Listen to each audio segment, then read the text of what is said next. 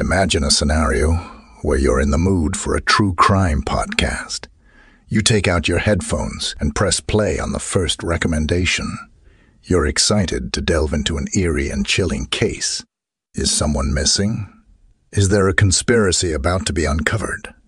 As you listen to the beginning, you're met with a startling surprise. The podcast sucks. And now imagine that you're listening to a different podcast, one that exceeds your expectations. The storytelling is well done. The details are thoroughly researched. The music is chilling and unsettling. And then there's the best part. You get to listen to my deep and creepy voice. When you listen to Still Unsolved, you get to join us as we bring the true crime genre back to its roots. Every week, we highlight different cases of missing persons, wanted felons, unsolved murders, and the truly bizarre occurrences of life. Subscribe to Still Unsolved wherever you like to listen to your podcasts and join us. With your help, some of these cases may no longer be an unsolved mystery. You're listening to True Crime Feed.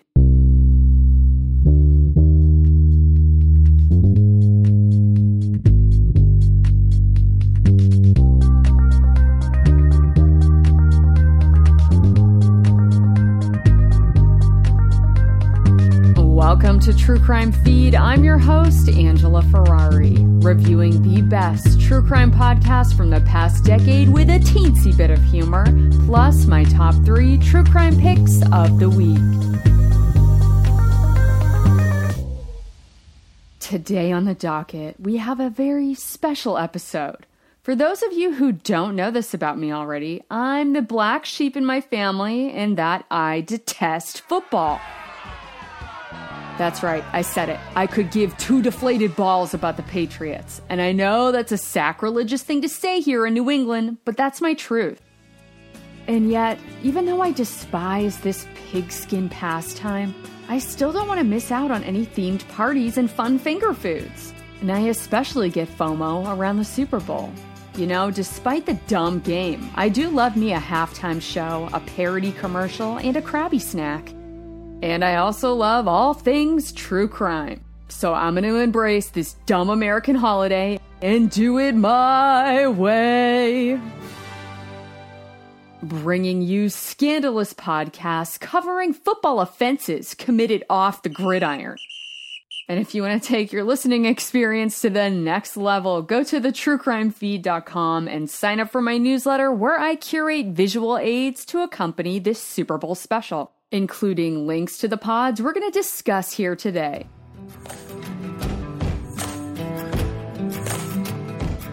What I love about these podcasts is they go so much deeper than the sensational headlines, and we're going to start with the show Badlands and host Jake Brennan's telling of the Michael Vick case.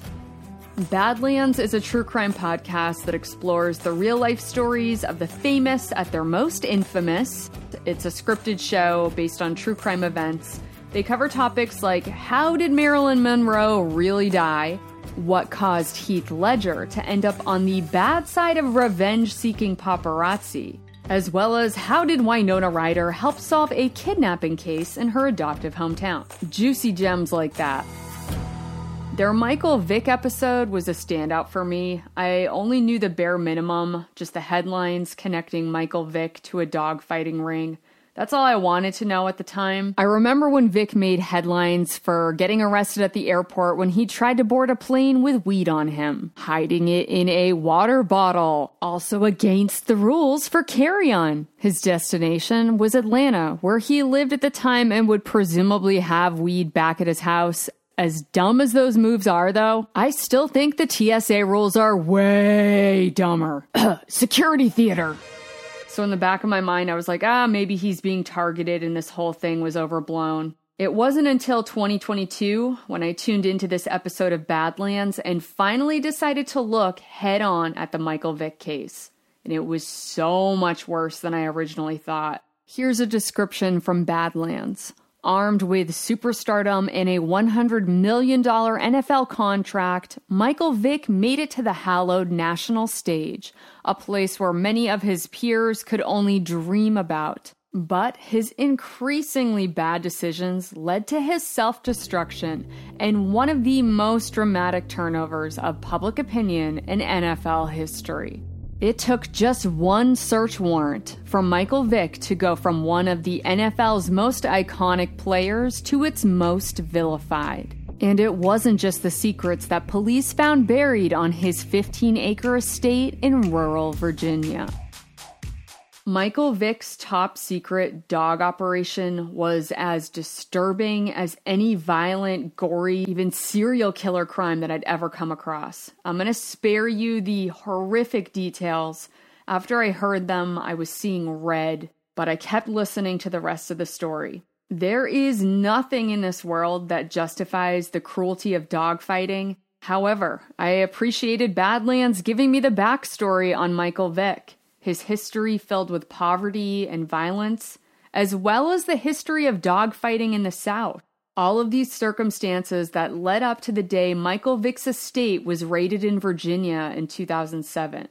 His world was so far away from my own. Again, no excuses were being made for him on Badlands, but shows like this can help you understand behavior behind such horrific actions. It also sparks a deeper conversation about redemption Michael Vick has since been politically active against animal fighting, even lobbying for new legislation for harsher penalties for participants and spectators.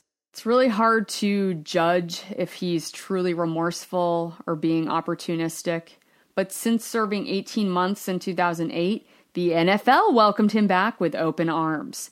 He continued to play pro ball from 2009 to 2016 after getting the full story, I still don't know where I land on this one, as far as if or when Michael Vick can ever be absolved for these past crimes. I really appreciated the nuanced coverage on Badlands Season 6, Episode 2 Michael Vick, Shallow Graves, Dogfights, and Self Destruction. And now we move on to a story where I know exactly where I stand in my opinion and that is Brett Favre is a total suck box. Yeah, in addition to sending unsolicited dick pics to a female broadcaster, Jen Sterger, Brett Favre also played a role in one of the largest public embezzlement cases in the state of Mississippi. He was part of a larger group, one of 38 defendants, who in total stole about $85 million from the Mississippi DHS. Favre personally diverted about $2.5 million from the Temporary Assistance for Needy Families Fund. But don't worry, you guys, he used it for a good cause. Brett Favre planned on constructing a state of the art volleyball court for the University of Southern Mississippi, where his daughter had attended college. He was in the middle of trying to secure a few more million in stolen funding when he finally got caught. He was also paid 1.1 million in TANF funds for speaking engagements. Speeches he never made, although I'm sure he would have had just such insightful words of wisdom to share. Not. What a D-sack. And though Brett Favre was never criminally charged, civil lawsuits against him are ongoing.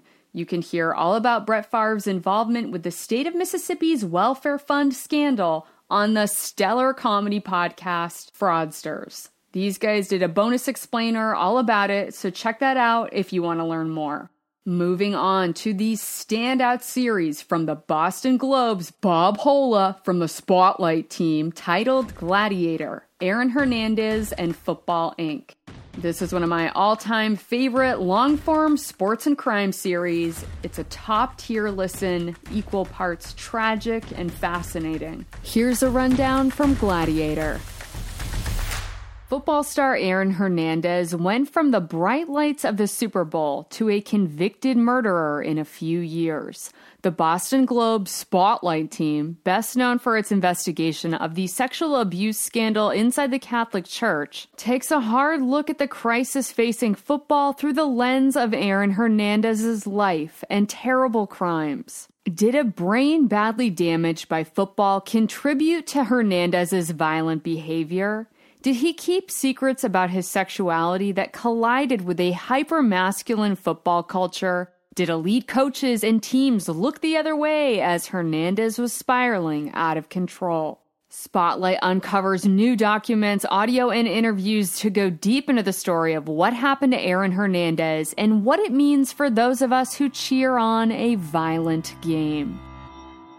This series is a prime example of why I have such a hard time with American football. You can make arguments that other sports are just as dangerous. Professional cycling, for example, I think may top the list for overall injuries. But the way hard hitting contact is encouraged and built into the sport of football resulting in over 300,000 concussions a year and over 47,000 brain injuries a year. And according to US News and World Report, researchers at the Boston University CTE Center recently announced that they have now diagnosed chronic traumatic encephalopathy, or CTE, in the brains of 345 of 376 of NFL players studied. That's nearly 92%. CTE is the neurodegenerative disease associated with violence, depression, and dementia like symptoms.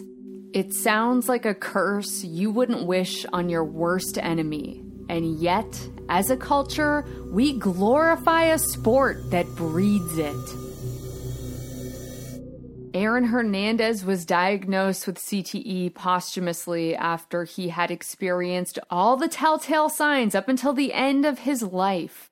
Uh, when I come across cases like this, especially a story like Aaron's, where there are all these pivotal moments where he could have been saved from his fate, I find myself doing this fantasy thought exercise. It's kind of sick, actually. I like to imagine the person's story with a happy ending. So, with Aaron Hernandez, I picture him quitting football in high school and following his true passion, which was cheerleading, getting to be himself without the shackles of cultural machismo and instead thrives at cheer camp, bonding with others who really get him. Then he makes it all the way to the championships at Daytona, and yes, maybe his squad did come in second place to the East Compton Clovers, but the real victory comes from doing what you love with true friends by your side.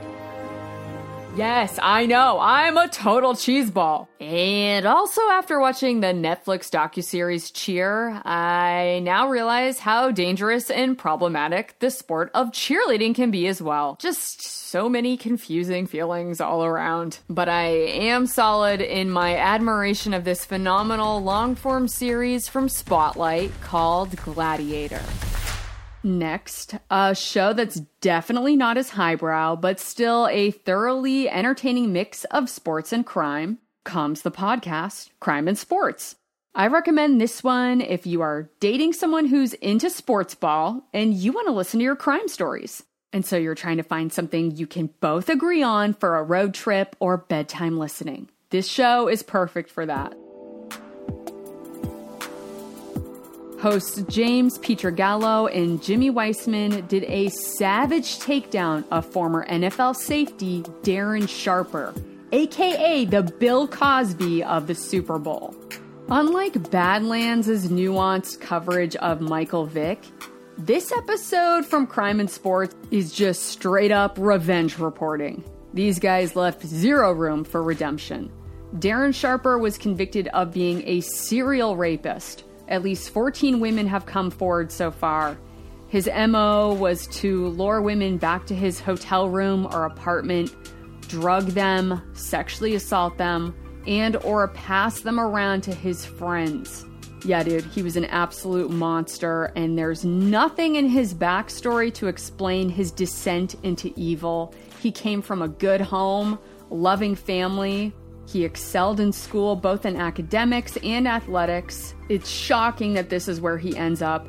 If you want to straight rage for a couple of hours, I thoroughly appreciated the treatment of Darren Sharper on Crime in Sports. And what's any Super Bowl special without a halftime show? And I've got you covered there too with a recommendation for Even the Rich and their three part series titled Janet versus the Halftime Show. Trust me, you need this in your life. This redemption is way past due, but finally, 20 years later, justice for Janet Jackson. For those of you youths out there who don't remember, let me paint a picture. The year was 2004, and it was the New England Patriots versus the Carolina Panthers. The Pats won. Tom Brady was on his way to solidifying his GOAT man status or whatever. I don't know. I don't care. What was important about the Super Bowl is that Janet Jackson was the headliner. She stepped in to replace U2 because they had a scheduling conflict. I guess Bono was still out there trying to find what he was looking for. Don't try to make sense of it, you know? The man moves in mysterious ways, okay? Whatever. The point is, Miss Jackson If You Nasty was headlining, and she started off the performance with All For You. It was good. Not great. The sound kind of sucked. Not her fault. Her outfit was still on point. Her dance moves were sick. Hair flipping, popping and locking in four inch stilettos. I mean, it's Miss Jackson. Then P. Diddy came out and mumbled his way through Bad Boys for Life. That was fine. Then Kid Rock came out and did Bawitdaba. So that happened. Okay, okay. And then Janet's back, pulling out her Rhythm Nation moves. Oh my god, you guys, so good. Junior Angela wanted to be part of the Rhythm Nation so bad. I practice in my room all the time, ready for enrollment. But unfortunately, I never got the call. Instead, your boy Justin Timberlake got the invite. All right. So he hopped on stage with Janet and performed Rock Your Body. Hey. He stalks her across the grandstand and then finishes his performance by grabbing her bustier and ripping off part of her costume, exposing her breast. That was still covered by a sparkly nipple pasty.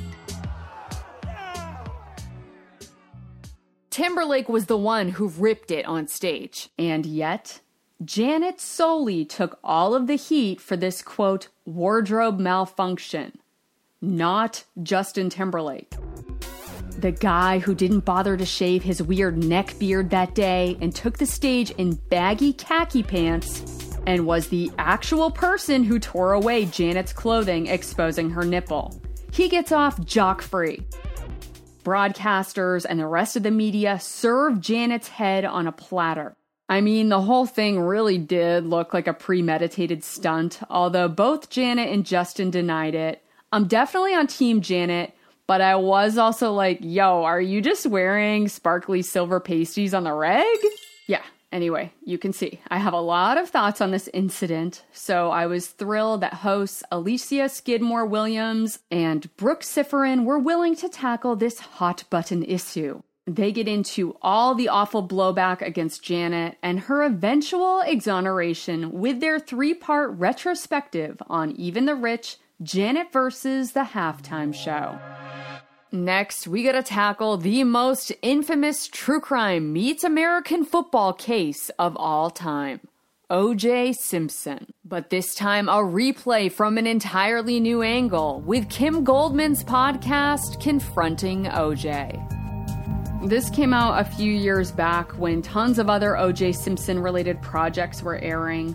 There was that incredible five part mini docuseries from ESPN titled OJ Made in America. There was also that less incredible but still totally binge worthy American crime story, The People vs. OJ Simpson, the scripted series brought to us by Ryan Murphy, starring Sarah Paulson as the iconic Marcia Cross and in my opinion, Cuba Gooding Jr. was completely miscast. That role would have been so much juicier with someone playing against type like a Terry Crews or even more unexpected, a Tyler Perry for the role of OJ. But uh, there I go again, getting needlessly distracted by yet another Ryan Murphy show. No, what I actually want to talk about is the show that should have gotten way more spotlight had it not been in the shadows of these other behemoth OJ projects. Confronting OJ from Kim Goldman was exceptional. A story we had heard so much about from a completely different perspective in an entirely innovative format. Here's the show's rundown. 25 years after the crimes that ignited the quote trial of the century, Kim Goldman, sister of murder victim Ron Goldman, is digging deep into the vicious crime that changed her life and many others forever. Thrust into the public eye at the age of 22, Kim was devastated when O.J. Simpson was found not guilty of the murders of his ex wife Nicole and her brother Ron. There has been much debate and confusion about what really happened the night of those brutal murders, and for the first time, Kim gets answers to questions that have been haunting her since the trial. She sits down with prosecutors, investigators, and witnesses who never got to speak, and jurors who voted not guilty. In this 10 part series, Kim takes you on a journey as she reclaims and reflects on the part of her life that was changed permanently. This is Ronald Goldman's story and so much more. The man was usually referred to by the media as friend of Nicole Brown Simpson.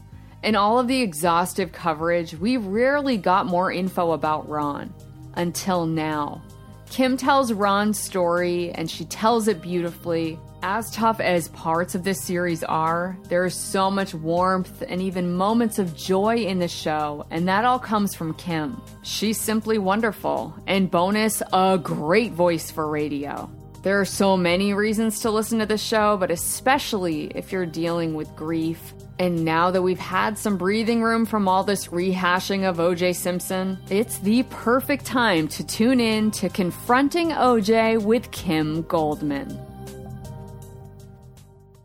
And finally, one last recommendation to finish out our true crime feetball special.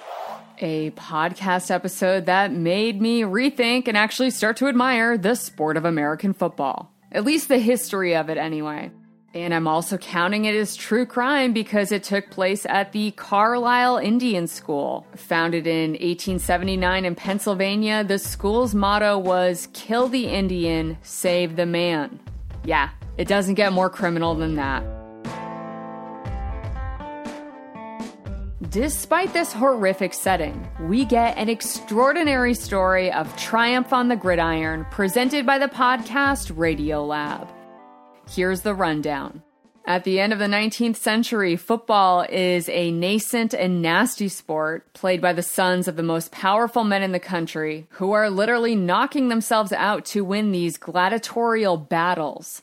But then the Carlisle Indian School formed to assimilate the children and grandchildren of the Native American men who fought in the final Plains Wars. The kids at Carlisle took the field to face off against the new world that was destroying theirs. And along the way, they changed the fundamentals of football forever. Uh, the story is amazing. I love it so much. And bonus, I found that I could bond over this story with friends and family who are obsessed with football. The few parts of the sport that I like the big, beautiful arc throws of the ball across the field, the ballet like choreo, the high kicks over the goalpost. These innovations all came from the indigenous students at the Carlisle Indian School, pushing the boundaries of the sport making it more creative and dynamic, taking up the entire space of the field rather than fighting in the trenches for a few feet of ground. I think it's time we look to the past at how these kids changed the game and continue to innovate for the future of the sport. Find ways to play American football that result in far less head injuries, the long term brain conditions that go hand in hand with violent crime. Rewrite these stories of football players to have happy endings so we may continue this great American tradition celebrating with face painting, tailgate parties, and Krabby snacks. Ah, you guys, we found a weird way to kinda commemorate this football holiday. Tell me what you thought of these case recommendations slash shows, and what other lesser known crime and football stories did I miss? I know there's a lot of them out there. You can email me directly at angela at the truecrimefeed.com or join the True Crime Feed Facebook discussion group. Keep an open mind and be kind to fellow True Crime Feed friends even if they love football. All sports fans and Janet Jackson stands are welcome. Stay tuned till after the break to hear my top three podcast power ranking of the week. Ah, hey you. I'm so glad we found each other and get to share our special love for true crime podcasts. I don't ever want you to miss out on a wild story. That would be a crime in itself. So be sure to hit that follow or subscribe button on your podcast app and share your favorite episode with a friend so the next time you see each other, you can splurge about your latest true crime obsession. Thanks for spreading the word, and now back to the show. And we are back. Before we start the ranking, a quick update. Yes, I am still listening to that other football story called The Raven about former NFL star Ray Lewis's connection to a double murder in Atlanta. It's still really good, but we just have so many other amazing shows out there right now. I don't even have a miss this week. Instead, I have a top four. So without further ado, it's game time. Here are the four shows currently trending that I think are worth a listen. I present to you this week's podcast power ranking. Four, three, two, one. At the number four spot, we have Undercover The Spy Cops. Here's a rundown from the show page. Police officer Mark Kennedy, aka Mark Stone, is unmasked by the friends and lovers he was sent to spy on. Andy Whitaker investigates how he and other, quote, spy cops operated. Officer Mark Stone infiltrated a group of climate activists in Nottingham in 2023, leaving many unanswered questions. All right, this show is super juicy. You get insight into an extreme climate activist group, plus insight into shady undercover operations. Dude, I really I can't believe how far some of these guys go. This story is bonkers, really salacious stuff, especially coming from the BBC. So check out Undercover the Spy Cops. At the number three spot, we have Cover Up Body Brokers. Here's a synopsis from the show page. For eight years, Megan Hess ran Sunset Mesa Funeral Home in the small town of Montrose, Colorado. She promised clients discounts on normally expensive cremations, a seeming kindness in a town where many are poor. But in the back of the funeral home, Megan's elderly mother Shirley was actually dismembering the dead, and then Megan was selling the body parts heads, torsos, legs to companies that claim to do medical research. Yeah, the FBI raids the Sunset Mesa funeral home, you guys. I don't want to spoil anything else. I'll just say that, yeah, it sounds like Megan is the brains behind this whole thing. But yo, I would not want to be alone in a room with Shirley. She might be one of the scariest grannies on the planet. It continues to go down on the demented cover up body brokers. At the number two spot, we have Varnamtown. Here's a synopsis from the show page. Two years ago, Kyle MacLachlan, the star of Twin Peaks, calls investigative journalist Joshua Davis with a strange story. Kyle had heard a rumor that Pablo Escobar did a deal in the early 1980s with a remote coastal southern town of 300 people. In exchange for vast wealth and limitless cocaine, Escobar would be allowed to land planes and ships in the area. Over the last 24 months, Josh and Kyle investigated the rumor, journeying into Varnamtown to knock on doors and find out what really happens when a fire hose of money and cocaine is turned on in a small, tight knit community. All right, this show was genetically engineered in a lab for my enjoyment. Nostalgia, pop culture meets more Pablo Escobar folklore, plus Kyle MacLachlan. His voice translates so well to podcast storytelling. I'm obsessed. It's just this delightfully weird adventure. I know you're gonna love it too when you tune in to Varnamtown. And at the number one spot, we once again have Dr. Death Bad Magic. Here's a reminder from the show page.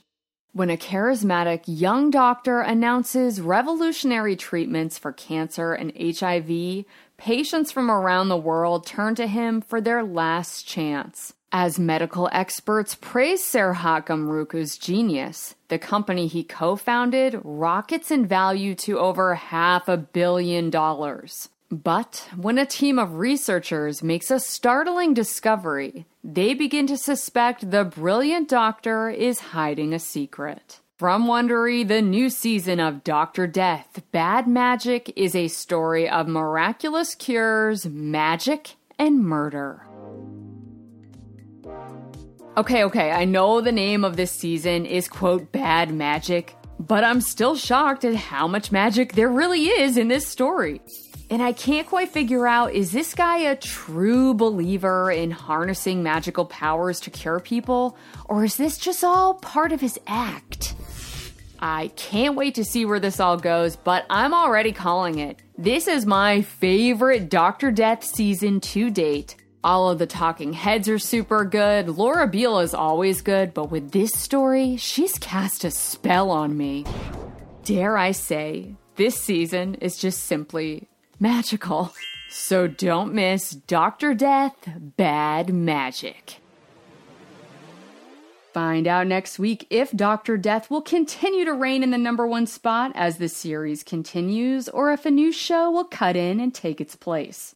And let me know what shows are trending in your top four. I'll meet you back here next week to dust off another superb true crime show from the archive for your next feeding fix.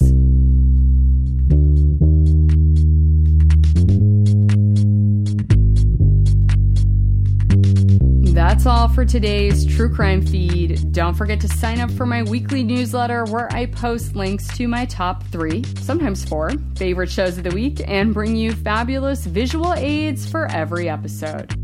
Be sure to follow the show on Instagram, Twitter, and Facebook to join the conversation.